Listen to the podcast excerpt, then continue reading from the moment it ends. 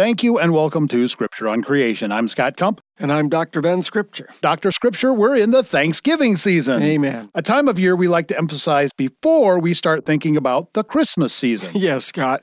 You know, it seems as though once Halloween is over, our social mindset immediately turns to Christmas. Yep.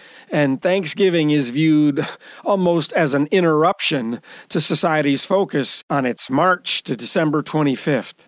You know, I think that Christians in particular, and I know it's a national holiday in the U.S., but Christians everywhere would do well to focus on thanksgiving before we start diving into the season of giving. And let's not forget the receiving, which is certainly the main attraction of Christmas for a majority of the population. That's true. but giving thanks, at best, it's often overlooked and at worst, it's despised, as we now live in a culture of entitlement.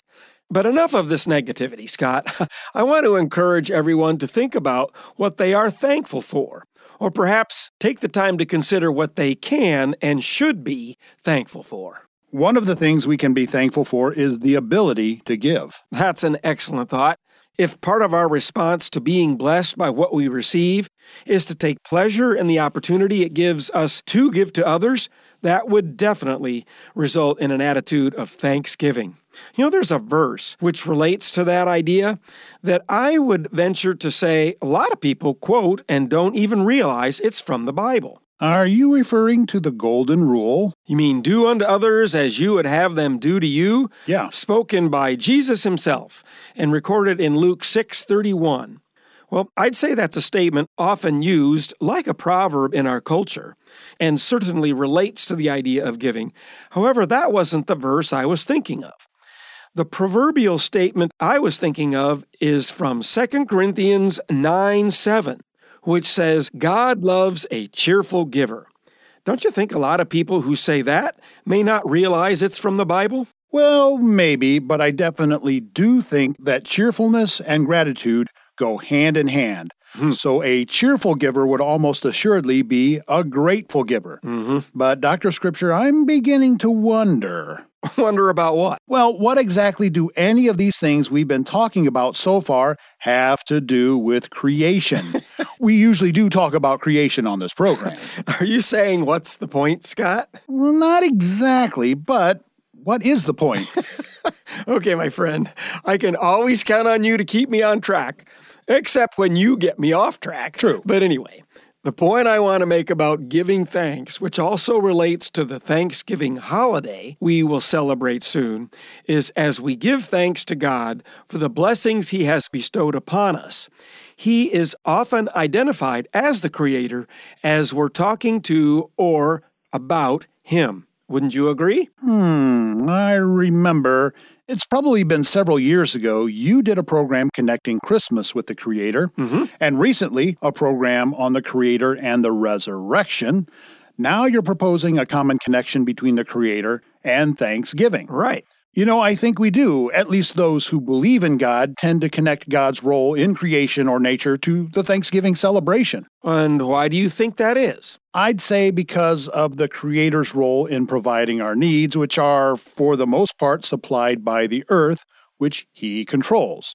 The sun, the rain, the soil, all those things necessary for the annual production of food are things totally out of our control. And so I would suggest it's not a coincidence that the Thanksgiving season is during or just after the harvest season. Good point. Now, we're no longer an agrarian society as we were, say, 100 years ago, but I suggest those who live in sprawling urban areas should get out of the concrete jungle once in a while and see for themselves where those vegetables on their dinner table come from and the corn or potatoes for the chips they snack on.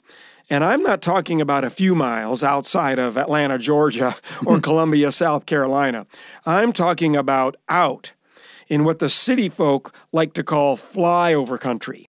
Out there, you can drive for 20 miles and never even see a house. There's nothing but fields of corn or beans or wheat, covering vast acreages of land. And those expanses extend as far as the eye can see. In fact, much farther than you can see, thousands of square miles of agricultural land.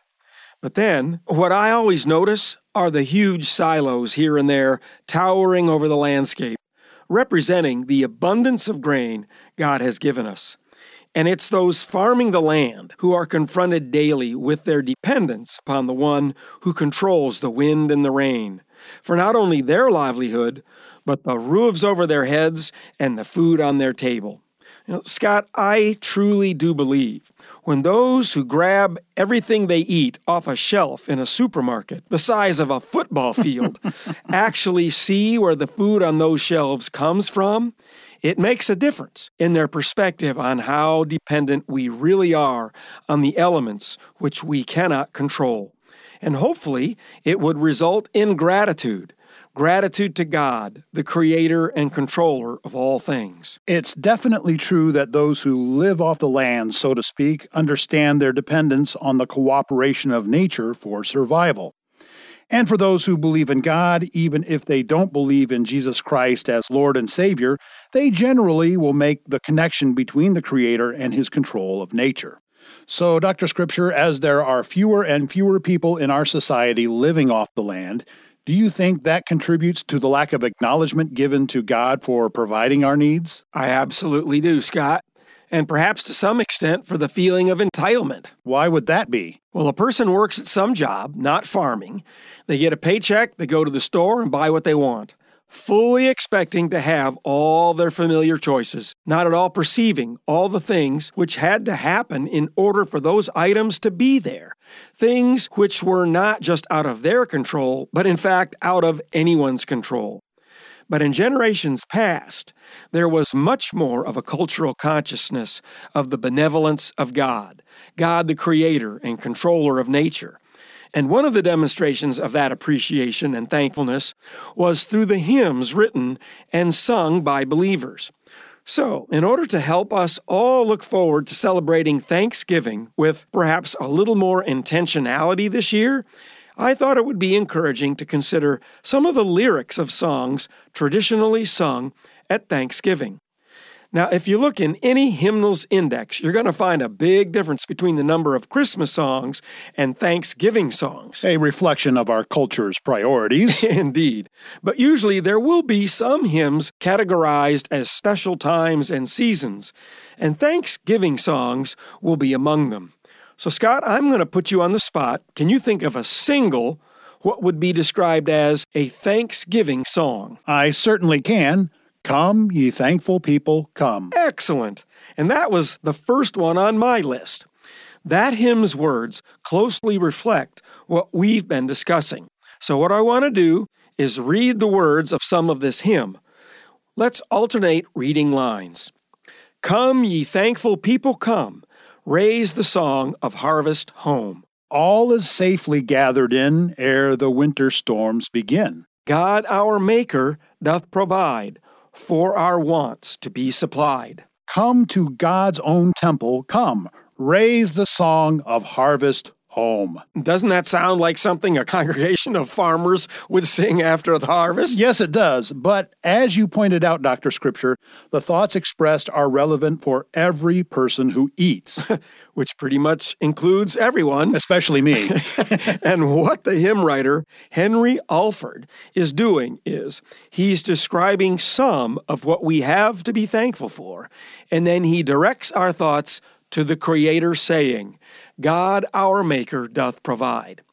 Now let's consider another hymn, often sung at Thanksgiving time. It's called For the Beauty of the Earth. You know, the beauty of the fall, the Thanksgiving season, at least in the regions of the country that have a change in seasons, mm-hmm. is definitely something that demonstrates the Creator's glory. And again, I would point out that beauty is observed by getting out of the environment of man made stuff and letting God's creation speak, so to speak. So, we're going to read some of the lyrics of For the Beauty of the Earth. And first, I want to point out the connection this hymn draws between the Creator and our giving thanks to Him, which is in the chorus. It's just one line, but it identifies to whom we are speaking or singing. Scott, read the chorus. Lord of all, to thee we raise this our hymn of grateful praise. Good. So, there the chorus, after each stanza of the hymn, is directing us to give grateful praise to the Lord. And each stanza describes what we can give thanks for.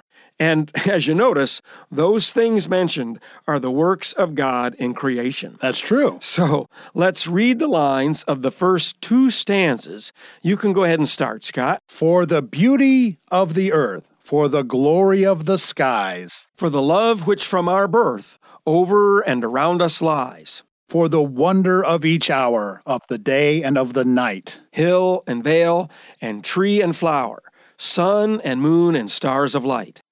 Then we come to the chorus again. Let's do it in unison, Scott. Lord of all, to thee we raise this our hymn of grateful praise. And finally, we still have a little time left.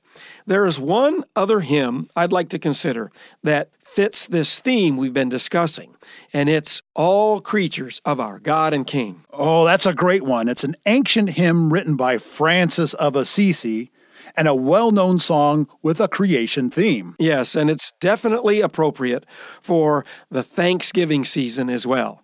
Now, I've edited the words just a bit, leaving some of the repeated ones out, like uh, Alleluia and Praise Him over and over. And I've changed some of the words to a little more modern English so it's easier to follow. So now let's read this great hymn of thanksgiving and praise to the Creator.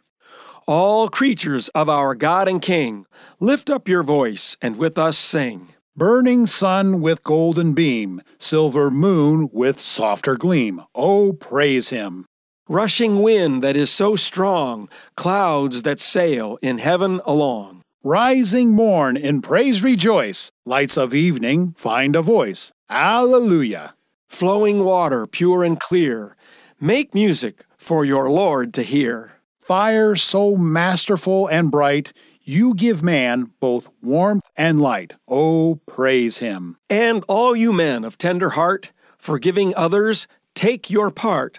Oh, sing, Alleluia. You who long pain and sorrow bear, praise God and on him cast your care. Oh, praise him. Let all things their Creator bless, and worship him in humbleness. Praise the Father, praise the Son, and praise the Spirit, three in one. Oh, praise him. Oh, praise him. Oh, oh, Alleluia. That's pretty good, Scott. Yeah, I could almost hear the melody as we were doing it. And with Thanksgiving, surely Francis of Assisi was echoing the thoughts of at least Psalm 103, verse 22, which says, Bless the Lord, all you works of his, in all places of his dominion. Bless the Lord, O my soul.